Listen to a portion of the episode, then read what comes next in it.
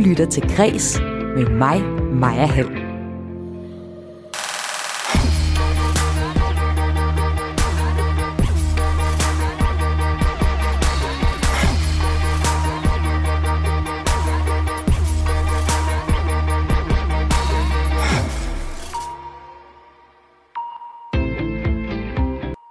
Jeg har brug for en klar udmelding fra DR. Sådan lyder det fra Anders Bøtter. Han er vært på P6 Beat, der sammen med P8 Jazz står til at lukke ved udgangen af året. På torsdag er der møde om musikkanalerne her, men Anders Bøtter frygter, at der ikke kommer en afklaring. Og det er et problem for branchen, for lytterne, og ekstremt hårdt at være DR-medarbejder i, siger han. Jeg kan bedst beskrive det som, at vi er tyndslidte. Altså vi, vi er, er simpelthen efterhånden så mærket af det her, at det er enormt hårdt øh, bare at gå på arbejde. Direktør for DR Kultur, Børn og Unge, Henrik Bo Nielsen, svarer på musikbranchens og medarbejdernes kritik af lukningen af kanalerne. Du kan i dagens udsendelse også møde præst og forfatter Christian Ditliv Jensen. Han er gæst i portrætserien Stjæl som en kunstner, hvor han fortæller, hvordan han har stjålet en helt særlig ting fra de computerspil, han spillede som ung. Og det har han gjort til bogen Bar, der udkommer på torsdag. Og øh, sidst i udsendelsen, der skal vi her i kreds en tur i rummet. Space, a final frontier. Star Trek-skuespilleren William Shatner bliver i morgen sendt ud i rummet som den ældste mand nogensinde. Og udover skuespiller, så er han faktisk også musiker. Med 11 spoken words albumudgivelser i bagagen. Et par udgivelserne, dem anmelder to poetry slammer sidst i udsendelsen i dag. Mit navn, det er Maja Hall. Velkommen til Kres.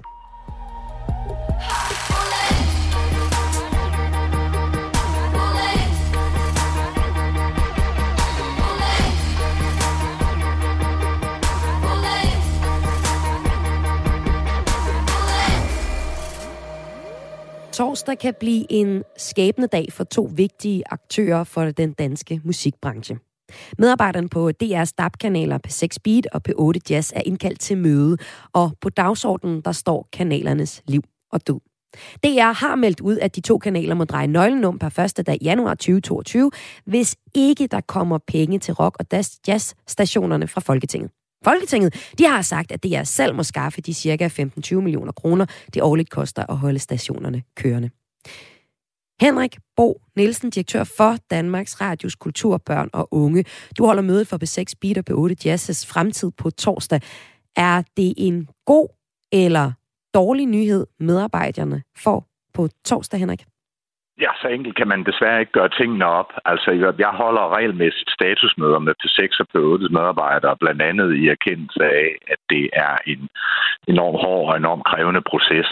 Men, men jeg kommer ikke til at sidde i radioen, heller ikke hos gode kolleger på Radio 4, øh, og give forskrab på, hvad det statusmøde kommer til at gå på. Men, men vi mødes med nogle måneders mellemrum, og så prøver jeg at fortælle, hvordan jeg ser situationen, og de prøver at fortælle mig, hvad de går rundt og tænker, og det har vi gjort før, og det kommer vi også til at gøre på torsdag. Vært på B6 Beat, Anders Bøtter, han er gået ind i debatten om hans arbejdsplads nedlukning mm. med et debatindlæg, og han kalder det her et øh, stormøde, og øh, da jeg talte med ham tidligere i dag, kunne jeg høre, at han var ret bekymret for mødet. Altså, hvad er det konkret, I skal tale om? Øh, som sagt, det er et statusmøde. Hvordan vurderer jeg de forhandlinger, der foregår? Hvordan ser jeg situationen? Øh, hvordan ser jeg mulighederne? Og det har vi gjort med nogle måneders mellemrum igennem de sidste par år. Øh, medarbejderne på 6 og på 8 og jeg. Og det, det er præcis det, der kommer til at være på, på torsdag, og som sagt, jeg har ikke, jeg har ikke tænkt mig at give nogen øh, andre bylletinger på, hvad, hvad det kommer til at gå på, men, men alle er jo bekymrede af det, jeg synes set også. Men så har jeg et godt bud, til, godt bud på, hvad du øh, kunne melde ud. Fordi da jeg talte med Anders Bøtter tidligere i dag, der øh, bad han dig og DR give en klar udmelding om, om kanalerne lukker eller ej. Prøv at høre her. Drømmescenariet vil være, at de siger, at de har fundet midlerne til kanalernes varige overlevelse i den kæmpe store omstrukturering, de lige har lavet. En omstrukturering, hvor blandt andet DR Viden er blevet nedlagt, hvor DR Media er blevet nedlagt, og hvor flere chefer har sagt op, og jeg forestiller mig, at der et eller andet sted i sådan en kæmpe omstrukturering ligger nogle midler og råder rundt, som kan gøre, at man måske kunne tage op til genovervejelse, om man virkelig vil have det her spørgsmål ind på Christiansborg. Det er ønskescenariet. Kan det ikke lade sig gøre, og siger de, vi vil forlænge jer igen, som de har gjort, så skal den forlængelse som minimum være et år. Og det handler om, at jeg og en masse af mine andre kolleger jo står i den situation, at vi skal finde ud af, hvad vi skal i 2022. Det skal vi inden for de næste 14 dage til en måned. Anders Bøtter, har du øh, brug for heller en afklaring, som så kan betyde, at øh, radiokanalerne ikke fortsætter, end at det trækker mere ud? Det er et svært spørgsmål. Personligt, for mit eget velbefindende, for mit eget, min egen trivsel på min arbejdsplads og min egen tro på DR, så ja fordi vi har øh, udstået det her så lang tid nu, at det begynder at øh, tære på medarbejdertrivselen. Vores øh, medarbejdere har det ikke godt på redaktionen. Det sagt, så vil jeg til hver en tid mene, at dansk musikliv og vores lyttere på ingen måde kan være tjent med, at de her to kanaler de lukker. For det vil få gigantiske konsekvenser for dansk musikliv, og lytterne vil miste et meget, meget vigtigt fællesskab, som jeg ikke mener kan erstattes igennem podcast eller andre online tilbud. Hørte vi her vært på P6 Beat, Anders Bøtter, sige. Øhm, Henrik Bo Nielsen, øh, et klart svar, hører du her en øh, medarbejder bede dig om komme med på torsdag. Du vil ikke sige, hvad I skal snakke om på torsdag, men kommer I med et klart svar? Ved du hvad? Jeg synes jo sådan set, at hans synspunkt er fuldstændig legitimt, og, og, og, og at, at det ønsker han sig, men, men han glemmer jo i skyndingen, at det er afklaringen af P6 og P8 fremtid har trukket ud øh, i godt og vel et par år. Det er, jo ikke, det er jo ikke noget, DR har opfundet. Altså oprindeligt i 2018 besluttede DR's ledelse at lukke en lang række kanaler og aktiviteter, også P6 P8, og det gjorde vi, fordi Folketinget ønskede, at vi skulle spare i første omgang 420 millioner, og senere endnu flere penge. Anden runde besparelsen, den blev som bekendt aflyst, men de 420 millioner øh, er jo gennemført. Og der må vi jo så konstatere, at både i 19 og i 2020, der øh, havde politikerne det sådan, at de sagde lige bestemt til 6 og på 8, dem vil vi godt give jer nogle penge til at lade være med at lukke. Det er godt nok kun en midlertidig bevilling, men øh, vi kigger på det, når medieforhandlingerne kommer, og det har vi jo så ventet på i et par år. Og jeg kan sagtens forstå hans frustration, men det er jo ikke en ventetid, jeg har ønsket mig. Og det der med, kunne I så ikke bare selv gå hen og finde pengene i den store butik? Altså, der skal man bare huske på, at P6 og P8 var jo altså ikke det eneste, vi sparede på. Øh, faktisk sparede vi alle steder, undtagen små børn, øh, kor og orkestre, øh, og, så, og så drama. Og der er jo mange andre steder, hvor man kan diskutere, jamen, hvorfor skulle vi så ikke lukke op for det igen? Henrik så, Bo Nielsen, så... Øh, tak for opsummeringen af den, øh, den lange togtrækkeri, de mm. her to kanaler har været udsat for. Og i det, der ligger der jo også nogle medarbejderes øh, skæbner, der har været, jamen, ja, simpelthen været i spil. Du har jo nogle mm. medarbejdere lige nu, som simpelthen ikke ved, om de er købt eller solgt. Og så jeg hører dig sige, så er det, der kommer ikke nødvendigvis en klar besked på torsdag. Og, og hvis det er rigtigt, udsætter I så ikke jeres medarbejdere for en, altså, en ekstrem pine, altså den pine, det er ikke at være købt eller solgt?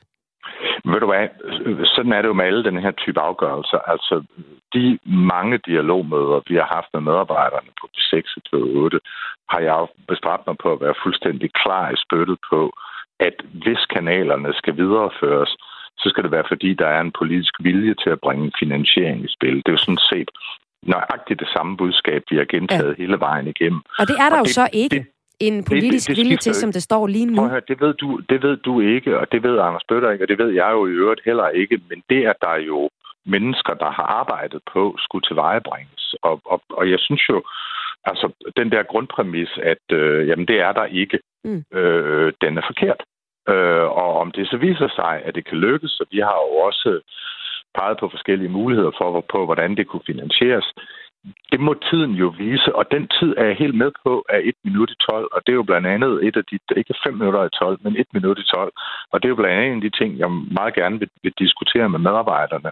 Men, men, men det vil ikke være korrekt at sige, at øh, vi har trukket pinen ud, eller vi har forlænget situationen, for det har vi ikke. Men Anders vil jo simpelthen faktisk hellere have, øh, som jeg hører ham øh, sige til mig, øh, hellere have, at de så giver øh, ham klar besked, flytter ham til noget andet, at der foregår noget andet, i stedet for at de bliver ved med at være sådan et øh, togtrækkeri. Det er jo så den ene del af det, det er medarbejdernes øh, ved og vel. Noget andet, det er brugerne. Øhm, altså medarbejderen Anders Bøtter, som vi hørte her, øh, fortæller mig, at, at medarbejderne er tyndslige, der ikke at vide, om de er købt eller solgt. En anden ting, det er så også brugere, der lytter til P6, P8, eller os, der går til en koncert nu og dag. Nedlukningen af de to DAB-kanaler kan få vidtrækkende konsekvenser for det danske mm. musikmiljø. Det mener Roskilde Festivals musikdirektør Anders Varen, som jeg talte med tidligere i dag. Det betyder, at der er en hel masse øh, musik, der ikke øh, har noget hjem i DR's kanaler længere. Og det har en afsmittende effekt på, på en helt fødekæde. Øh, det kommer til at kunne mærkes på spillesteder, det kommer til at kunne mærkes på festivaler, på musikeksport, øh, på ny musik, der kommer, som skal hente inspiration nogle steder fra. Øh, og selvfølgelig for lytterne, at de ikke får noget friskt og noget nyt input, som det de kan søge på de kanaler. Men har en øh, stor festival som Roskilde reelt set brug for en kanal som P6 Beat, der er, øh, må man jo sige, rigtig lille? Nej, nej, det er ikke for vores skyld, men jeg er bekymret for, øh, for musikerne, og jeg er bekymret for, for lytterne og brugerne derude. Vi kan godt sælge vores billetter uden en P6, men jeg synes, det er trist, hvis ikke der er nogen steder at komme ud med de rigtig mange gode historier, der knytter sig til den musik og til de kunstnere, som vi booker. Øh, det går ud over dem, det går ud over deres muligheder også for at komme ud internationalt, fordi det også tit hænger sammen med, at man har et stærkt fundament på den hjemlige scene, at man kan komme ud og blive taget alvorligt i, øh, i international sammenhæng hørte vi her øh, Roskilde Festivals musikdirektør Anders Varen.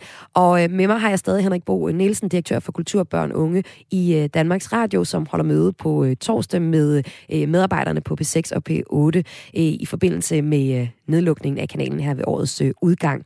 Når vi nu hører Anders øh, Varen, og vi har også hørt andre i øh, branchen sige, at det er ret afgørende, at der er et sted, hvor mm. niche-genre, hvis man altså vil kalde rock og jazz det, øh, egentlig kan leve. Så kunne jeg godt tænke mig at høre dig, hvordan I vil leve op til jeres publikum service forpligtelser, altså forpligtelser om at lave indhold til alle danskere, og også nichegenre som rock og jazz, hvis øh, P6 Beat og P8 Jazz øh, lukker med årets udgang, som det ser ud til lige nu? Og for det første synes jeg hverken, man skal kalde rock eller jazz for nichegenre. Ja, det bliver de sådan kaldt, ved, i, i blat. Det, det, det, det, det, vil være helt urimeligt. Der kan vi være enige men, der, men, men hvad vi gør? Men, men skal vi ikke begynde med at sige, jamen hvis vi ikke har P6 og P8, så kommer vi til at levere et ringere musiktilbud til lytterne, end vi ville gøre, hvis vi havde kanalerne. Og sådan er det jo altså desværre, øh, hver gang vi skærer kanaler væk, altså i den samme sparerunde, hvor beslutningen om P6 og P8 blev truffet, der røg DRK, Ultra på Flow, P7 Mix. Altså, øh, det er jo, hver gang man rammer en interessegruppe, så er det et lidt dårligere tilbud, end det ville have været, hvis alle pengene øh, var der. Det kan jeg jo ikke øh, gøre andet end at konstatere, jamen, de er væk, de er forsvundet. Og så må vi jo sætte os ned og lave det bedst mulige musiktilbud for de penge, der er til rådighed. Men, men, men du får mig ikke til at sidde og sige, når så laver vi noget, der er lige så godt øh, uden de to kanaler, fordi det kan man selvfølgelig ikke, øh, ligesom man heller ikke kan med de andre aktiviteter, vi har lukket ned for. Så Henrik Bo øh, Nielsen, det du kommer til at gøre på torsdag, det er at give aktiv øh, dødshjælp til øh, nogle medarbejdere på en, to ret pressede DAB-kanaler, således øh, at vi kan trække pigen lidt længere for at se, om der er nogle politikere, der alligevel Ej. kunne tænke sig at prioritere de her to områder. Nej, det, det, det synes jeg er en helt urimelig udlægning af det, fordi det her er jo der er jo ikke nogen hos os, der har ønsket sig, at diskussionen om, hvornår får vi en ny medieaftale i mm. Danmark, og den her diskussion bliver afsluttet. Det, det, det tror ikke, du kan finde nogen, der ønsker sig ret meget mere brændende, end vi gør. Men, men, men det er jo ikke et datospil, jeg er herre over. Og jeg er jo heller ikke herre over, hvornår hverken medieforhandlingerne begynder eller slutter. Vi har prøvet at lægge tingene åben og ærligt ud, og har jo øvrigt haft nøjagtigt det samme synspunkt igennem hele diskussionen. Så det er jo ikke, det er jo ikke os, der flytter øh, målstregen. Øh, og det, det vil måske være en færre pointe her. Sag her Henrik Bo Nielsen, direktør for Kultur, Børn og Unge i DR. Tak fordi du var med. Selv tak. Du lytter til Græs med mig, Maja Hall. Gode kunstnere låner. Men de rigtig, rigtig dygtige kunstnere, de stjæler. Så lyder det gamle ordsprog i hvert fald. Og det har jeg 20 stjålet til en portrætserie her i Kreds, hvor jeg inviterer aktuelle kunstnere ind og dykker ned i deres kreative sind og hører, hvordan de gode op idéer opstår til de værker, de er aktuelle med, og så jo altså, hvem de har stjålet fra. Dagens hovedperson, det er Christian Ditlev Jensen, forfatter, journalist, debattør og præst. Velkommen til dig. Tak skal du have. Du er aktuel med bogen Bar, som udkommer her på torsdag, og handler om livet med store mængder alkohol. Og til den bog, der har du stjålet fra en helt særlig ting fra de computerspil, du spillede som barn og ung. Det glæder mig til at høre mere om, men først så skal vi lige have præsenteret, hvad det er for et værk, du er ude med. Det er øh, og noget, hvor du også er... Øh, ja, det er, lad os bare starte med, med bogens hovedperson, hedder selv Christian Ditlev Jensen, han er journalist, forfatter og har store problemer med alkohol. Og øh, vi ved jo fra dine tidligere udgivelser, og hvordan du øh, tidligere har været i øh, medierne som debattør også, at øh, det minder forfærdeligt meget om øh, din personlige historie. Er hovedkarakteren øh, en til en med dig selv, Christian? Nej, ikke rigtigt. Ikke en til en. Det er, øh, jeg vil sige, det, det lyder lidt matematisk, men det starter med at være 80% rigtigt og 20% fiktion. Og så i løbet af bogen, så vender det ligesom om og bliver 80% fiktion, og måske 20% ægte stadigvæk. Øh, men det er sådan en, en blanding, kan man sige. Hvis jeg skulle være morsom, så kan jeg jo sige, at det er en cocktail ja. øh, mellem virkelighed og fiktion. Det er sådan en, en god blanding. Man kan starte med det første kapitel, hvor, øh, hvor der er en sød gammel bedstemor, som serverer vand for nogle børn og siger, at det er gåsevin. Et sted langt ude på landet i sådan nogle idylliske omgivelser. Øh, det har min farmor aldrig gjort. Men det har min mor engang gjort i noget socialt boligbyggeri. Og øh, det synes jeg bare lød for fæsent og for kedeligt. Og det var ikke det, det skulle handle om lige der. Det skulle handle om at være skulle handle om at forføre læseren lidt. Øh, så derfor blev det lavet om. Så historien er ægte nok, men det er pakket ind på en ny måde. Og nu siger du, hvis det skulle være morsom, så skulle du kalde det en cocktail. Og den ekstra morsomme reference i det er, at alle dine afsnit i bøgerne, dem har du, øh, eller i bogen, den har du øh, navngivet en drikkevare, en alkohol af flere omgange. Og drikkevare fylder rigtig meget i bogen, helt fra barndommen, hvor øh, hovedpersonen altså for eksempel bare fortæller historien her om gåsevin, som du lige refererer her. Og det er sådan en slags klassemarkør også. Altså, der, det er for eksempel i barndommen, altså for hovedpersonen er finere at drikke sådan noget øh, Rynkeby-saft, altså mærket Rynkeby, en fondsaft. Og hovedpersonen ser det som en slags sejr at drikke stempelkandekaffe, fordi det er en markør på at fjerne sig fra underklassen. Hvorfor er det, at drikkevarer er så vigtigt? Om, altså, det er jo et omdrejningspunkt i, i øh, romanen for dig. Ja, man kan jo sige, det, hvis man skulle være lidt fin på den, så kunne man sige, at det var en etnologisk roman. Altså, jeg har ligesom taget et, et, en form for materiel genstand, der findes i vores liv, nemlig alt, hvad man drikker. Ja. Og så har jeg lavet en slags øh, gennemblødt selvbiografi, kan man sige, hvor jeg ligesom har prøvet at fortælle hele mit liv igennem drikkevarer. Og det, som så er det, det er sådan lidt øh, kreativt greb, det er, at på et tidspunkt, så skifter hele historien, og så bliver det faktisk mere eller mindre ren fiktion. Ikke? Øhm, sådan så hvis man øh, læser den her historie og møder mig på gaden bagefter, så kan det være, at man bliver lidt overrasket over, hvordan jeg ser ud. Ja. fordi, fordi hovedpersonen har været udsat for lidt af hvert, som jeg ikke har været udsat for. Øh, men, men det er jo det, der er en leg med det også, altså det her med at lege med fiktion og virkeligheden. Forleden var der et stort interview i... Øh, i Jyllandsposten, hvor der stod, at jeg havde sovet i kælderskagte og så videre. Og så tænkte jeg, at det skulle jeg lige have præciseret over for journalisten. Det har jeg altså aldrig prøvet, men det har min hovedperson prøvet. Ja, fordi, fordi øhm. den her hovedperson er, lever et liv, der på mange måder spejler dit liv, lige op til sådan øh, 2011 eller et eller andet der omkring. Der knækker den så, og så kører vi virkelig ud på fiktionens øh, spor med nogle øh, oplevelser, som du bestemt ikke har haft. Men ja, du ja, og man kan godt fortælle det sådan egentlig meget enkelt. Jeg, altså jeg holdt selv op med at drikke i øh, 2011, øh, den 4. juli. Det er sjovt nok på USA's uafhængighedsdag. Øh, og det er et rent tilfælde. Det var bare fordi, jeg var på Roskilde Festival, inden jeg sluttede med at drikke. Øh, og så holdt jeg op, og så har jeg ikke drukket i 10 år. Altså, jeg plejer at sige, at jeg døber min oblat om søndagen, fordi jeg er præst, men ellers så drikker jeg aldrig noget. Øh, men på et tidspunkt var jeg i sådan noget terapi for ligesom at finde ud af, hvordan jeg skulle komme ud af det der misbrug. Og øh, så siger den her terapeut på et tidspunkt, der er ligesom to veje i det her. Du kan gå ned af sådan en alkoholvej, eller så kan du ligesom holde op med at drikke og gå en anden vej. Og øh, det giver to forskellige former for liv. Det giver to forskellige historier. Og så valgte jeg jo den ene vej, kan man sige. Jeg valgte at holde op med at drikke fuldstændig fra den ene dag til den anden. Øhm, og så øh, har jeg jo lige siden tænkt på, det er jo meget, meget øh, provokerende udsagn. Du kunne også have gået den anden vej. Hvordan, ja. hvordan ville det have set ud? Ja. Øh, og så har jeg sådan tænkt, ja, det er jo min, det er jo min selvbiografi som fiktion, kan man sige. Og ja. derfor kan man sige, hvis man skal være sådan meget, meget litterær, eller historieteknisk, så kan man sige, at det er en kontrafaktisk litterat, øh, selvbiografi.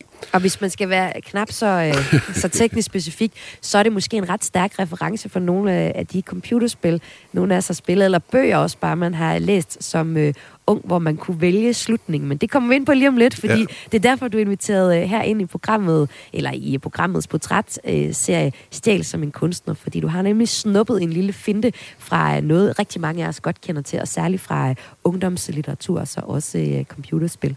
Men vi skal altså også lige høre en, øh, en bid for, for bogen, for ligesom at fornemme, hvad det er for en, øh, en scene, en stemning, der er i, øh, i bogen.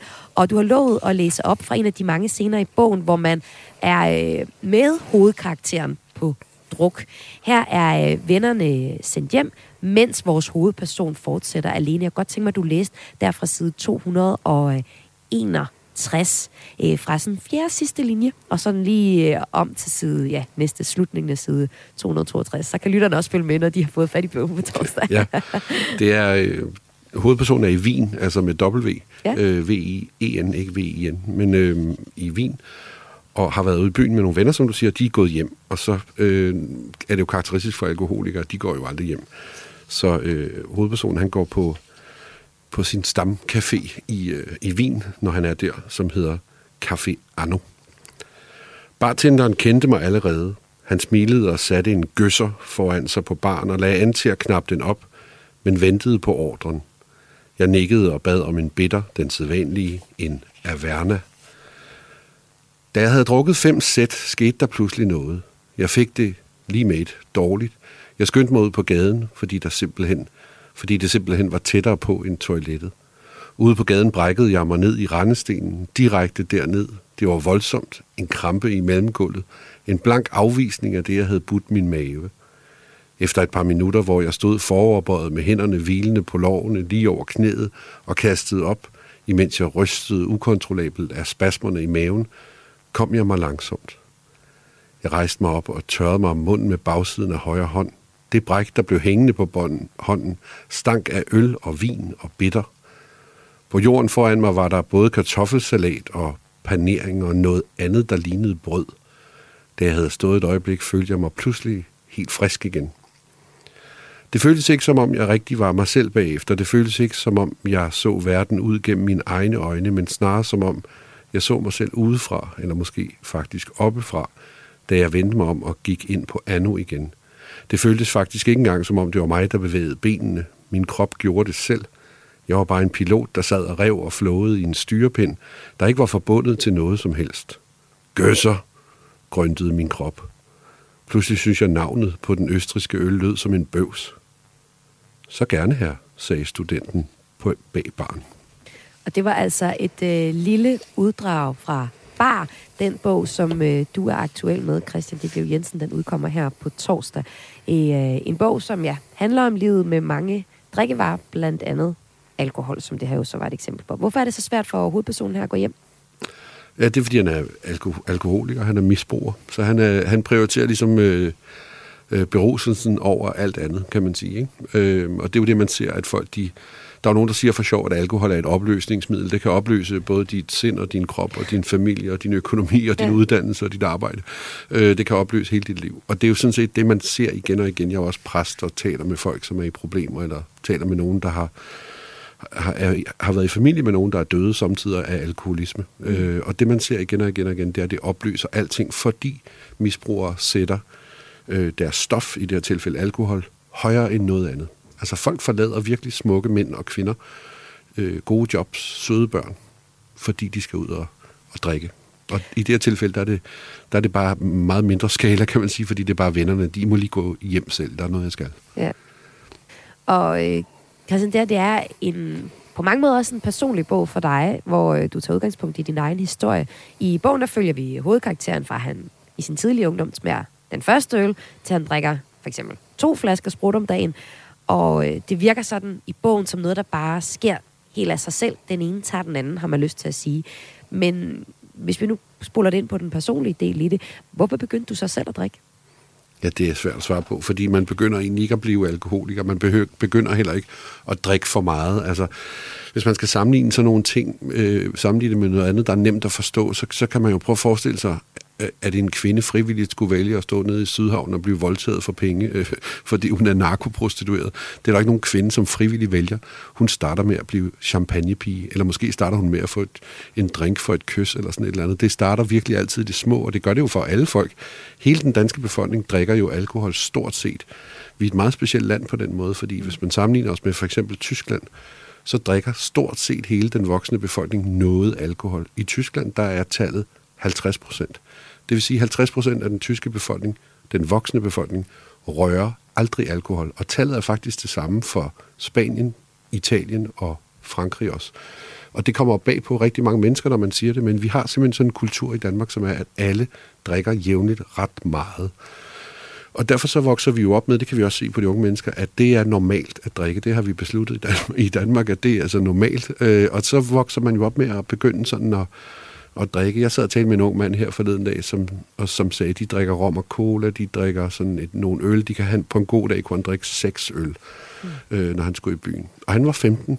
Yeah. Og, og jeg synes jo, at jeg sad og talte med et barn i, i virkeligheden. Men jeg kan godt huske, at jeg selv var på jeg, jeg prøvede at komme ind på diskoteker, da jeg var 14. Altså, mm. så det er jo, og det var jo faktisk meget normalt der i 80'erne. Øhm. Men, men hvad var det nu, for sagde du det så fint før, at, at alkohol kan opløse alting, også familie og venner og forhold. Øhm, var der noget, du skulle have opløst med alkoholen? Ja, altså man kan sige, som barn blev udsat for seksuelle overgreb, og det tror jeg er en meget oplagt måde ligesom at se det på, at at der kan være en smerte, der ligesom bliver mm. efterladt øh, der. Man siger jo, at det ødelægger folks liv, og så går man jo et videre og snakker om noget andet. Og imens man gør det, så sidder offerne for seksuelle overgreb tilbage og har livslange øh, traumer. Her forleden dag var der en på 65 i P1 Morgen, som fortalte om, at han var vokset op og havde gået på Godhavn, det der børnehjem, eller havde ja. boet der. Han var 65 år og havde stadigvæk utrolig store problemer, øh, fordi han var udsat for overgreb som barn. Så det er nok en god forklaring på, i hvert fald i det her tilfælde, hvorfor det har været svært selv med psykologer og alt muligt andet, og, at komme forbi en eller anden stor grundlæggende smerte, der ligesom ligger. Men så når man kommer ud af et misbrug, så bliver man jo nødt til at forholde sig til ting, jeg havde nær sagt, for alvor. Og det gør man så. Og så kan, viser det sig, at man kan faktisk godt leve med smerte, ligesom man kan leve med permanente kroniske smerter, så kan man også godt leve med permanente psykiske smerter. Det er bare et kors, man må bære, sagde præsten. Ja. og det, det, er, det er sådan, det er at være menneske. Hvis man ja. taler med nogle meget gamle mennesker, så viser det sig, at stort set alle mennesker har haft nogle, nogle meget tunge byrder at bære. De er bare helt forskellige. For nogen der er det økonomi, for nogen der er det skilsmisser, for nogen der er det børn, de ikke har set, for nogen der er det kraft i en tidlig alder. Der er mange, mange muligheder. Christian, øh, nu øh, nævner du før vores store alkoholkultur, men jeg ved også, at bogen egentlig ikke er en, en speciel kritik af vores alkoholkultur kultur i Danmark. Er det lidt en, en terapibog for dig? Nu hvor du Nej, det, det, det, det er det faktisk ikke. Altså, det er meget det er meget sjovt. Der har lige været sådan nogle meget store interviews i fire forskellige aviser, så, ja. så jeg går sådan lidt og dukker mig på gaden, fordi ja. jeg tænker, nu tænker folk, der går ham der, der drikker meget. Men altså, det er jo 10 ham, der år... op i skak. ja, ja, præcis. Ja. Men det er 10 år siden, jeg har drukket en øl. Ja. Øh, så jeg har... Det er slet ikke en del af min hverdag. Altså, det er slet ikke en del af min tilværelse alkohol. Jeg har Nå, men jeg tænker terapi i forhold til din opvækst. Nå, nej, ikke rigtigt. Altså ja. faktisk er det mere sådan, jeg har det sådan tit med sådan nogle meget tunge bøger. Når jeg skriver ja. dem, så er der gået til 20 år, og så er det fordi, jeg er klar til at fortælle så er det videre. noget. Ja. Og det jeg egentlig meget gerne vil fortælle med den her bog, og det kan måske lede hen til det med computerspil i virkeligheden, ja. det er, at, øh, at hvis man drikker for meget, så det må man selv om. Altså, det er ens eget problem. Det er ikke andres problem. Det bliver andres øh, øh, store besværlighed, kan man sige, men det er ikke dem, der skal løse det. Det skal man selv. Øh, og det er en rigtig vigtig pointe. Den er så vigtig faktisk, så her om lidt, når jeg er færdig med at tale med dig, så skal jeg have en reception, fordi bogen udkommer. Og til den reception, der er der Bloody Marys, hvis nogen vil have det. Men der er også nogle andre drinks, der hedder Bloody Decent. og det er Bloody, eller Virgin Mary, er der også nogen, der kalder den. Det er en øh, Bloody Mary uden vodka. Og så er der frit valg. Så kan folk tage den, de vil. De kan tage den med alkohol, de kan tage den uden alkohol. Fordi det må folk egentlig selv om. Øh, og min bog handler heller ikke om, åh, nu må du aldrig drikke en øl. Det må du da selv om. Du skal bare vide, at du kan risikere en skøn dag og opdage, og det er faktisk en meget vigtig pointe, at du er blevet alkoholiker. For det er ikke noget, man opdager, man er ved at blive. Man opdager det først, når løbet er kørt. Og det er derfor, man skal gribe ind i tide. Du lytter til Græs med mig, Maja Hall. Og med mig i studiet har jeg forfatter og præst Christian Ditlev Jensen, der er aktuel med bogen Bar, som udkommer her på torsdag. Og øh, er en personlig fortælling, men jo så også en fortælling, der øh, er fri fantasi, der øh, tænker videre på, hvad der var sket, hvis du ikke var stoppet med at drikke, eller hvis en person, der kunne ligne at være dig, ikke stoppede med at drikke alkohol der i 2011, hvor du selv stoppede med det. Du er inviteret herind i øh, uh, portrætserien Stjæl som en kunstner, hvor jeg taler med aktuelle kunstnere om, hvem de har stjålet fra, altså hvem I simpelthen er rigtig godt og grundigt inspireret af til det uh, værk, som I er aktuelle med. Og vi har jo løftet lidt sløret for det, at du er stjålet fra et computerspil. Noget, du uh, dyrkede, da du var barn. Men hvad er det sådan helt konkret ved uh, computerspillet, som du er inspireret af, Christian? Jamen, det er faktisk... Øh det er det her med, at som, det, der er spændende ved historier, det er jo, at når man fortæller en historie, så er der altid en anden historie, man ikke fortæller. Øh, det er sådan, at hvis man fortæller øh, historien om en mand, der drikker for meget, så tæller, fortæller man jo ikke historien om en mand, der holder op med at drikke for meget. Øh, og og det, sådan er det jo bare meget enkelt. Hvis man fortæller historien om Robin Hood, så fortæller man ikke historien om en lovlydig borger, så fortæller man om en kriminel. Altså, det er to forskellige øh, historier. Øh, og hvis man fortæller den ene, så fortæller man ikke den anden. Sådan er det med øh, historie, fordi man har kun et, et narrativt spor, som det hedder. Der er kun én et sæt togskinner at køre på, og hvis man skifter spor, så kører man ikke til Ringsted, hvis man vælger at køre til Køge. Sådan er det. Øh, og det minder utrolig meget om øh, nogle computerspil, jeg havde som barn. Mm. Øh, dengang der havde jeg en computer, jeg havde købt for min konfirmationspenge. Jeg brugte alle 1200 kroner på, øh, på, hvad hedder det, et lille bitte sort-hvid fjernsyn og en VIC 20. Den havde 20K-ram. Den hukommelse er så lille, så jeg tror ikke, man kan finde det i, i noget som helst øh, længere. Ikke engang i en bilnøgle eller sådan et eller andet. Øhm, men det var altså det, man kunne få dengang. Men det var stort nok til, at nogle programmører de kunne lave et adventure-spil. Men oh. Det blev bare beskrevet med tekst. Du står i en stue, der er to døre. Hvad for en dør vælger du? Den mod nord eller den mod øst? Så tog man den mod øst, og så trådte man ind i et køkken, og så lå der en hammer og en sav. Hvad vælger du at tage? Jeg tager saven. Godt, mm. så kunne man pludselig save sig ud igennem et vindue, eller hvad det nu var. Ja. Øhm, og så når man kom ud i vinduet, så kunne man vælge at gå hen mod pæretræet, eller hen mod brumbærbusken. Øhm, og sådan var det hele tiden nogle valg, man skulle træffe. Og så tænkte jeg, at det helt eksistentielle ved misbrug, det er faktisk, vælger du at tage en øl, eller vælger du ikke at tage en øl? Det er sådan set det valg, man sidder med. Øh, og specielt når man er holdt op med at drikke, så er det jo det valg, man sidder med. Skal man tage en øl igen, eller skal man lade være med det? Og det, og det øh, valg, det, øh, det skal så lægges oven i noget, jeg hørte i min terapi, som er ganske chokerende faktisk. Og det, det kan jeg huske, det slog mig fuldstændig ud. De fleste tror egentlig, at alkoholisme er sådan en form for lidelse, hvor man kommer til på et tidspunkt at drikke for meget, og så holder man op. Men det, som, det, som er det mest almindelige, øh, det er, at man drikker for meget, så holder man op så begynder man at drikke for meget igen, så holder man op, så drikker man igen, så holder man op, så drikker man igen, så holder man op, så drikker man igen. Det er sådan, det er almindelige. Og det er faktisk det, der er ligesom alkoholisme i nødskal, det er, at når man først er fanget i det sådan for alvor, så er det meget, meget, meget svært at komme ud af det igen. Det er så svært, at øh, jeg tror, det er to tredjedel af dem, som går i alkoholbehandling i Københavns Kommune, de har været i alkoholbehandling før. Øh, så det siger noget om, hvor svært det er. Og derfor så tænkte jeg, det er det der helt konkrete valg, øh, det kommer an på. Og det er selvfølgelig et valg, som er styret af genetik og social baggrund og alt muligt andet, men det er stadig et valg et eller andet sted. Øh, og, det, og det synes jeg, det, mim, det mimer lidt det eksistentielle valg. Skal du gifte dig med ham, den høje mørke, eller ham, den lave lyse? Det må du selv om. men mm. det giver to forskellige liv. Det har vores store filosof Søren Kierkegaard skrevet om. Og jeg tror, der er, eller. Og jeg tror, der er mange, der er, spekulerer over det på tidspunkter i deres liv. Mm. Hvad nu, hvis jeg havde valgt et andet sted at bo, en anden uddannelse, en anden kæreste, hvis jeg ikke havde fået børn, hvis jeg havde fået børn, hvilket, hvilket liv vil jeg så øh, leve? Og det er jo det, der er den kontrafaktiske historie. Det altså, det. det er simpelthen, ja, som du også nævnte før, en, en genre inden for historieskrivning, hvor du så har forestillet dig, hvad der ville ske, hvis du ikke havde truffet valget om at stoppe med at, øh, at drikke. De her computerspil, var det noget, du øh, spillede meget som barn? Ja, altså, de var jo, de var jo dybt set dy, dybt kedsommelige, hvis man ligesom tænker på det. Fordi Men det var bare noget tekst. Fede. Jeg havde men, dem som bøger, det var ja, så fedt. Ja, de var nemlig også som de der bøger, hvor der stod ja. bladet om til side 67, hvis du ikke kan lide, øh, hvis du ikke, hvis du ikke vinder over dragen. Øhm, jeg kunne helt vildt godt lide, men jeg er også blevet litteraturvidenskabsmand og sådan noget bagefter, så, så jeg synes, det er alt sådan noget med bøger og bogstaver, synes jeg er spændende. Så jeg levede mig helt ind i det, bare, bare der var to linjer, hvor der stod, du står i en mørk og uhyggelig kælder vil, vil du tage vinduet eller døren? Øhm, Det findes jo i øvrigt også som sådan nogle voksenleje nu, hvor man kan komme ind i sådan nogle escape rooms. Mm. Det minder lidt om det. Det er sådan nogle øh, firmafest-ting eller sådan noget, hvor man bliver låst inde, og så skal seks mennesker finde ud af, hvordan de kommer ud. Og det er hele tiden sådan noget også med at træffe alle mulige valg og løse gåder og gøre ved. Så på den måde minder det om det. det, er, det hvis man skal forstå det der kontrafaktiske, du nævnte før, så det klassiske eksempel, det er, hvordan havde verden set ud, hvis Hitler havde vundet 2. verdenskrig? Ja. Så kender man, så forstår man, hvad det går ud på. Ikke? Jeg kan huske, der er også en bog, der hedder He's Back, hvor man øh, spekulerer i, hvad vil der ske, hvis Hitler nu ikke døde, men bare øh, har sovet øh, rigtig lang tid, og så stod op igen. Hvad var det så for en virkelighed? Øh, I den bog, øh, He's Back, der er han så øh, et ekstremt øh, humoristisk øh, øh figur, der vist nok øh, får sit eget tv-show og sådan noget. Ikke? Men, men sådan kan man jo tænke ud, øh, ja, videre ud og øh, forestille, hvad der ja. skete, hvis øh, nu er, verden havde været lidt anderledes, end den var.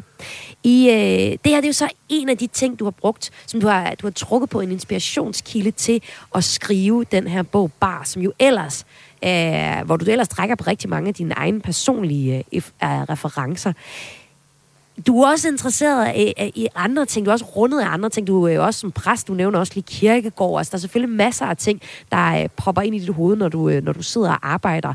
Eller hvordan, altså, hvor meget bygger du egentlig øh, historien op først og hælder på? Eller øh, var den her computerspil noget, der var sådan helt klart fra starten af? Nej, altså man kunne egentlig sige, at, at øh, på en måde havde jeg lyst til at skrive historien om, hvordan jeg holdt op med at drikke. Og så tænkte jeg, at det er egentlig det er egentlig lidt kedeligt. Jeg vil hellere skrive om, hvordan det, hvordan det er at drikke sig helt fra sans og samling.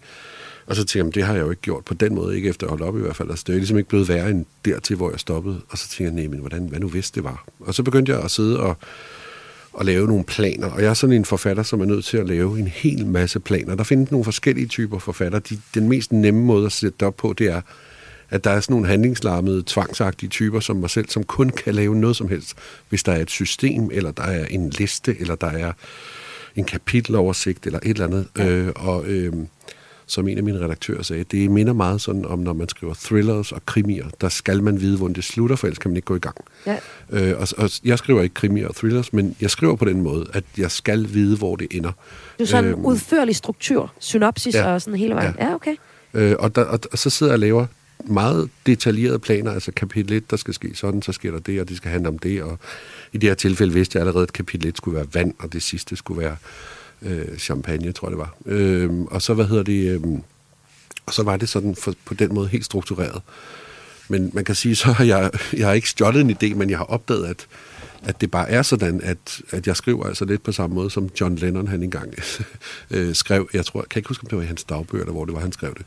Men han skrev en eller anden gang, at at livet, det er det, som sker, imens man har lagt nogle andre planer, eller man er i gang med at lægge nogle andre planer, ikke? Altså, så man tænker, jeg skal giftes med Hans Henrik, og så, og så pludselig møder man en, der hedder Bill, som er fra Australien, og så gifter man sig med ham i stedet for. Men planen var altså noget helt andet.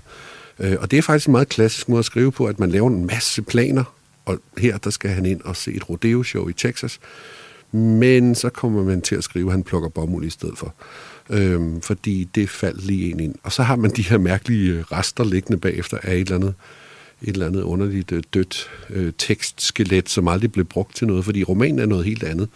Den, men, man, men man skal bare ligesom have den der rute stukket ud, før man overhovedet kan gå i gang, og så går man en helt anden tur. Det er egentlig meget pudsigt, men det er sådan noget lidt neurotisk noget. Så er der nogle andre forfattere, som for eksempel Virginia Woolf, hun er et godt eksempel på det. Det er sådan nogle meget poetiske, følsomme, der var nogen, der ville sige feminine forfattere, som skriver sådan meget intuitivt. Og hun satte sig bare ned og begyndte at skrive sådan, jeg går, jeg går en tur, jeg går en tur hen over sandet, sandet, det ligner, bla bla bla.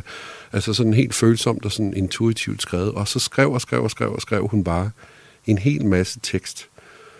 Og da hun så sad med alt det der tekst, som måske skrevet 500 sider, der overhovedet ikke næsten gav mening, så tænkte hun, okay, nu må jeg finde ud af, hvad det er for en historie, der er i den her tekst.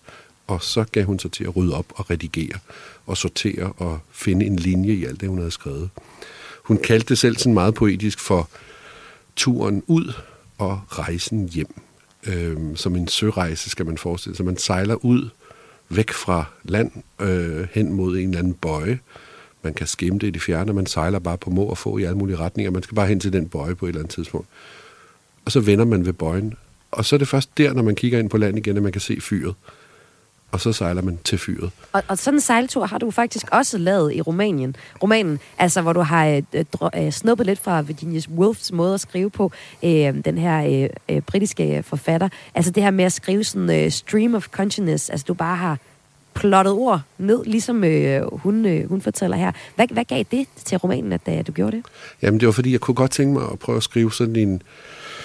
Altså, øh, da jeg skrev en bog, om pædofili, en bog om pædofili, den er der nogen, der ikke tør at læse, fordi de tænker, jeg skal ikke sidde og læse om overgreb på børn. Men mm. der er faktisk meget, det tror jeg måske, det er 7-8 sider, der handler om overgreb på børn. Resten, det handler om det, som er rundt om overgreb på børn. Mm. Så man skal ikke være bange for at læse den. Og på samme måde, så er det her jo heller ikke en eller anden kæmpestor brændert, man læser sig igennem. Det er jo ikke en mand, der er fuldt konstant. Det er lige så meget en mand, der er tømmermænd eller økonomiske problemer eller alt muligt andet. Øhm, det handler om det, som er rundt om beruselsen. Men jeg tænkte, der skal også være et par kapitler, hvor vi er rigtig sådan med inde i en brændert. Og så lavede jeg for eksempel sådan en ung studenterbytur, hvor man det ene ligesom tager det andet, og så er vi nede på den bar, og så er vi på den bar, og så er der nogen, der sender en sms og siger, vi er over på den bar, og så kommer man derover, der sidder nogen, man kender, og der sidder også en, man ikke gider at snakke med, og så kommer man videre, og så er der en, der bliver fuld og ryger om kul, og så går alle sammen videre, og sådan, og sådan er det hele tiden. Og for at få det beskrevet som om, ikke som om man er beruset måske, men som om man er ved at blive beruset, så skulle man have den der energi, der er i en bytur. Og så tænker jeg, at den energi, det er sådan en, der aldrig stopper. Det er sådan en, der bliver ved og ved og ved, og det ene fører til det andet, til det tredje, til det fjerde. Og det kan man skrive blandt andet ved, i sproget er der noget, som som øh, i grammatikken er der noget, hvor man har, hvis man har to sidestillede emner, så kan de enten være ligestillede, eller også kan det ene være vigtigere end det andet. Så hvis man skriver Søren og Mette, så er Søren og Mette lige vigtige. Hvis man skriver Søren men Mette, så er, øh, så er hvad hedder det, Mette pludselig vigtigere end Søren. Øhm, og hvis man, det vil sige, hvis man skriver en lang tekst og bruger og hele tiden, så får man en hel masse ting, der står lige ved siden af hinanden og lige vigtige. Og det giver på en eller anden underlig måde et meget højt tempo ligesom, øh, man kender det fra Dan Turell, som også var god til at lave sådan nogle opremsninger. Mm. Øh, og det er det, og det er det, og det er det, og det er det, og det er det. altså, så får det sådan en energi. Øhm, og det tog jeg faktisk lidt fra Virginia Woolf, som egentlig lidt havde, var inspireret, tror jeg, af James Joyce. De er sådan nogenlunde samtidig. Øhm, men de var faktisk begge to inspireret af en fransk forfatter, som hedder Edouard Dujardin, som i, jeg tror det var 1883, lavede en, øh, en roman, hvor han for første gang nogensinde tænkte, kan man beskrive det, der foregår inde i hovedet på et menneske? Altså det, der faktisk foregår. Fordi når vi skriver, at vi tænker et eller andet, så skriver vi det jo sådan meget renset op. Vi skriver sådan, jeg tænker, at jeg er i radioen, og jeg kan se noget blåt på væggen. Det er det, vi tænker. Men i virkeligheden, så sidder jeg jo også og tænker, at min ene sko gnaver lidt, og at øh, jeg har en summen i den ene finger, og øh, dit og dat. Jeg sidder og tænker på den shawarma, jeg spiste for lidt siden. Ikke? Altså, øh, ja, det øhm, alle de der ting, som ligger nedenunder. Hvad, ja. hvad nu, hvis man kunne få det med op og mm. få det fortalt? Øh, og det er rigtig stream of consciousness, hvor det er helt en rodet tekst, øh, men, men beskriver sådan en psykisk virkelighed. Og det jeg så lavet, det var sådan en slags midt imellem ting. Så hvis man finder det kapitel i min nye bog, der hedder Gul Gajol, øh, der, hvad hedder det... Øh, der altså er det de, afsnit, der hedder Gul Gajol i, i ja, det er, sådan, det er sådan et af de der... Øh, et af, en af de drikkevarer, der er. Og det er jo sådan noget, man, det er sådan nogle shots, man drikker, når man mm. er i byen. Ikke? Så øh, der, kan, der har jeg lavet sådan lidt en mellemting, hvor jeg har sagt sådan, altså, kan jeg bare i hvert fald beskrive alle de indfald, der er visuelt og, og auditivt osv., så, videre. så, så der kan man sådan følge med en person, som sidder, og så får en øje på en dame og en mand, og så der, står der en øl, og så siger bartenderen og bum bum. Men det er sådan lidt hulter til bulter, fordi det er jo sådan, det føles at være lidt beruset. Christian Ditlev Jensen, tusind tak, fordi du var med her i øh, Kreds i vores øh, portrætafsnit, hvor øh, vi går helt tæt på at høre, hvordan øh, de gode idéer er opstået til øh, blandt andet din kommende roman her, Bar, som udkommer på torsdag. Tak fordi du var med, og pøj pøj med udgivelsen. Tak. Du lytter til Græs med mig, Maja Hall. Du kender måske skuespilleren William Shatner fra tv-serier som øh, den originale Star Trek fra slutningen af 1960'erne. Space, a final frontier.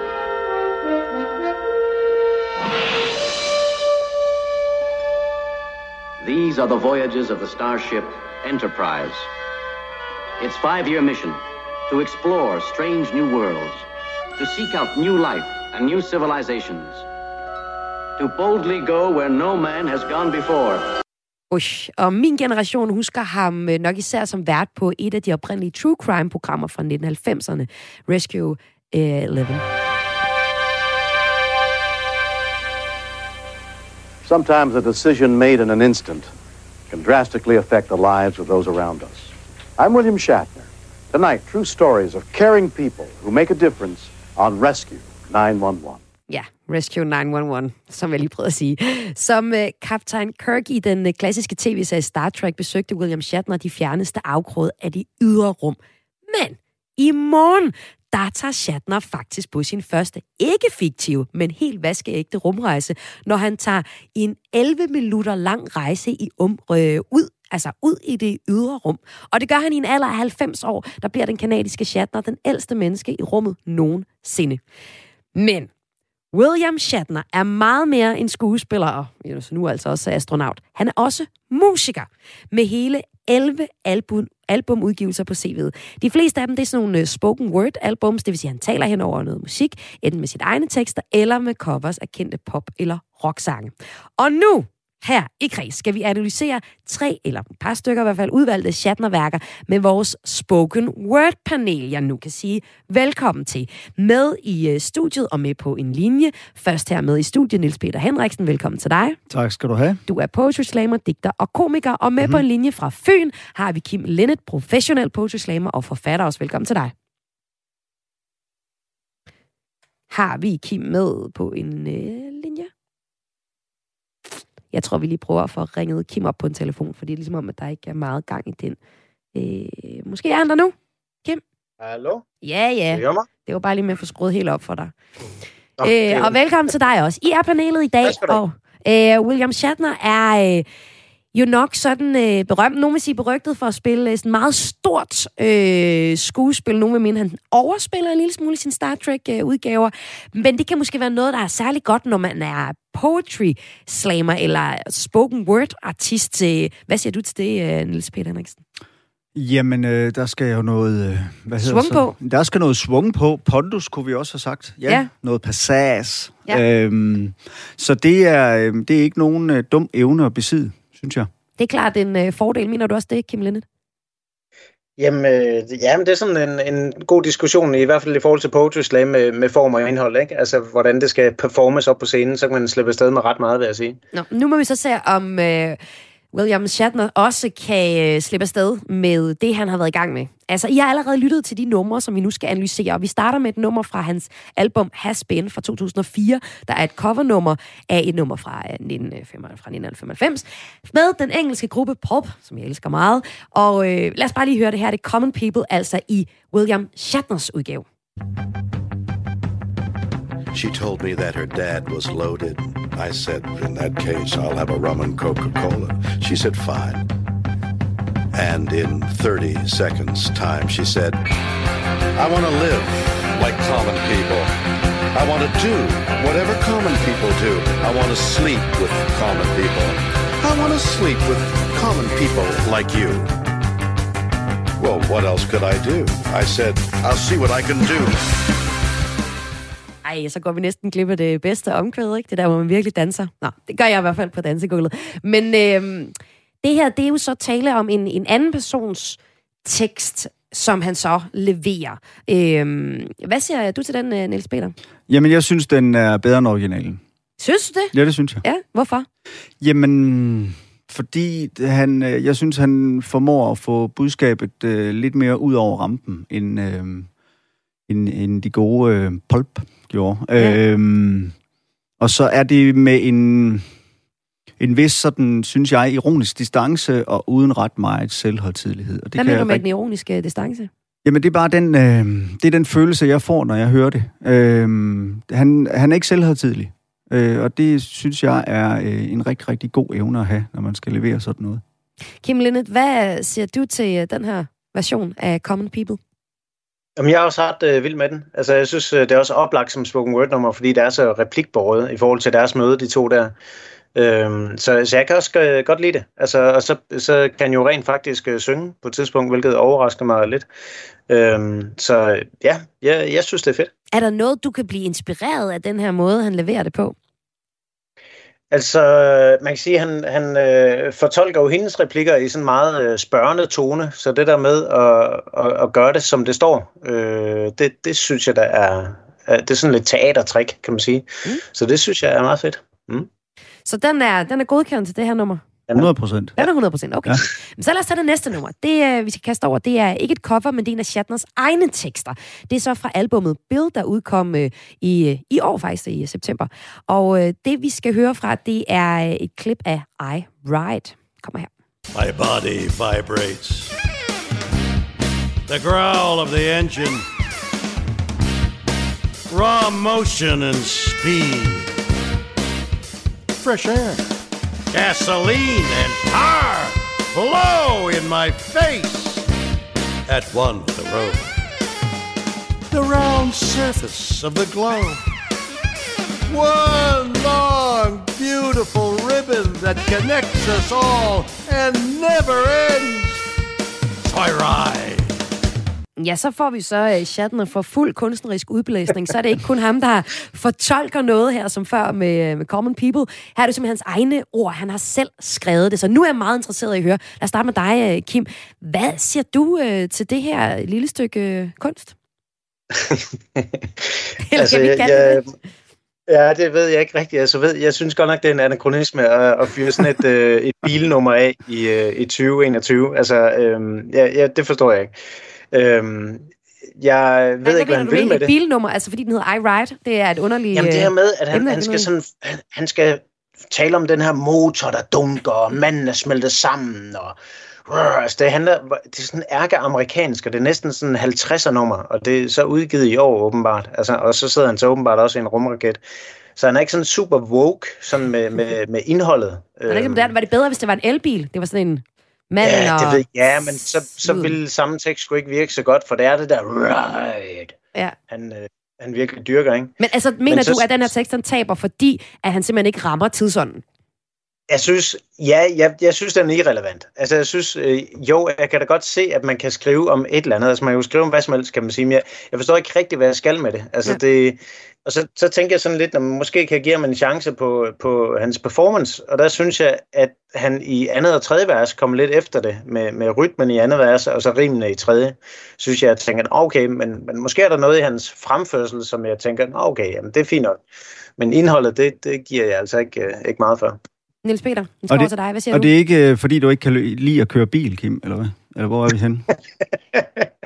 ja, jamen, det er jo også, der er den der serie på Amazon Prime, ikke? Altså, der er der noget fedt over de store biler og ja. sådan noget, men, men, øh, men jeg synes, altså, det er sådan lidt, lidt øh, fejlplaceret. Ja. Altså, det, jeg synes ja. også, at det, ja, øh, jeg vil bruge nogle lidt andre ord. Jeg synes, det er en fæsen omgang. Øhm, jeg bryder mig heller ikke særlig meget om det. Jeg kan rigtig godt lide at køre, og jeg kan rigtig godt lide at køre på motorcykel. Så hele den der idé om, at man er et med maskinen, og når jeg kører hjemmefra, hvad tænker jeg så på, og hvor lang tid går der, inden jeg kommer i en eller anden form for send, når jeg er ude og køre på motorcykel, den, øh, den rammer han ikke på nogen tænkelig måde. Altså. Hvad skulle han gjort for at ramme den? Jamen, så skulle han have skrevet om at køre på motorcykel, ligesom Hunter S. Thompson havde gjort. Altså, så var jeg på med det samme, og det... det og hvad er det, Hunter S. Thompson gør? Jamen, han, øh... han bruger nogle andre ord, så har jeg selvfølgelig ikke hørt ham læse øh, hans tekster op om, omkring det. Jeg synes, han, han skruer sgu for meget op for charmen her, og, og vil noget med det der ride, som ikke... Øh... Som også er imponerende af en 90-årig mand, der nu også tager ud i rummet. Ja, men det er da super imponerende, at han kan huske teksten. Altså, det er da fint nok. okay. Men øh, jeg ikke synes... Ikke imponerende. Jeg skal høre begge to til sidst. Nils Peter Henriksen og Kim Linden øh, begge to øh, poetry slammer ekspert, og nu altså den hårde dom, der skal falde om William Shatner. Ham her fra Star Trek, der nu rejser ud i rummet øh, og har et bagkatalog på hele 11 øh, spoken word-plader. Mm. Hvad siger I til, øh, til... I har jo hørt lidt mere end de to, vi lige har noget at spille her, men hvad siger I til det? Kan det noget? Men selvfølgelig kan det noget, og jeg kan godt... Men bare lidt, eller hvad? Ja, bare nej, men der er nogle af dem, der dem rammer han lige i røven, ikke? Ja. Og, og, og der er anden, som, som det sidste her, I Ride, som bare er sådan en øh, lidt en lunken skid, altså. Øh, men det skal der da også være plads til. Og Kim Linnet, på en skala fra lige røven til lunken skid, hvad, hvor ligger du der så?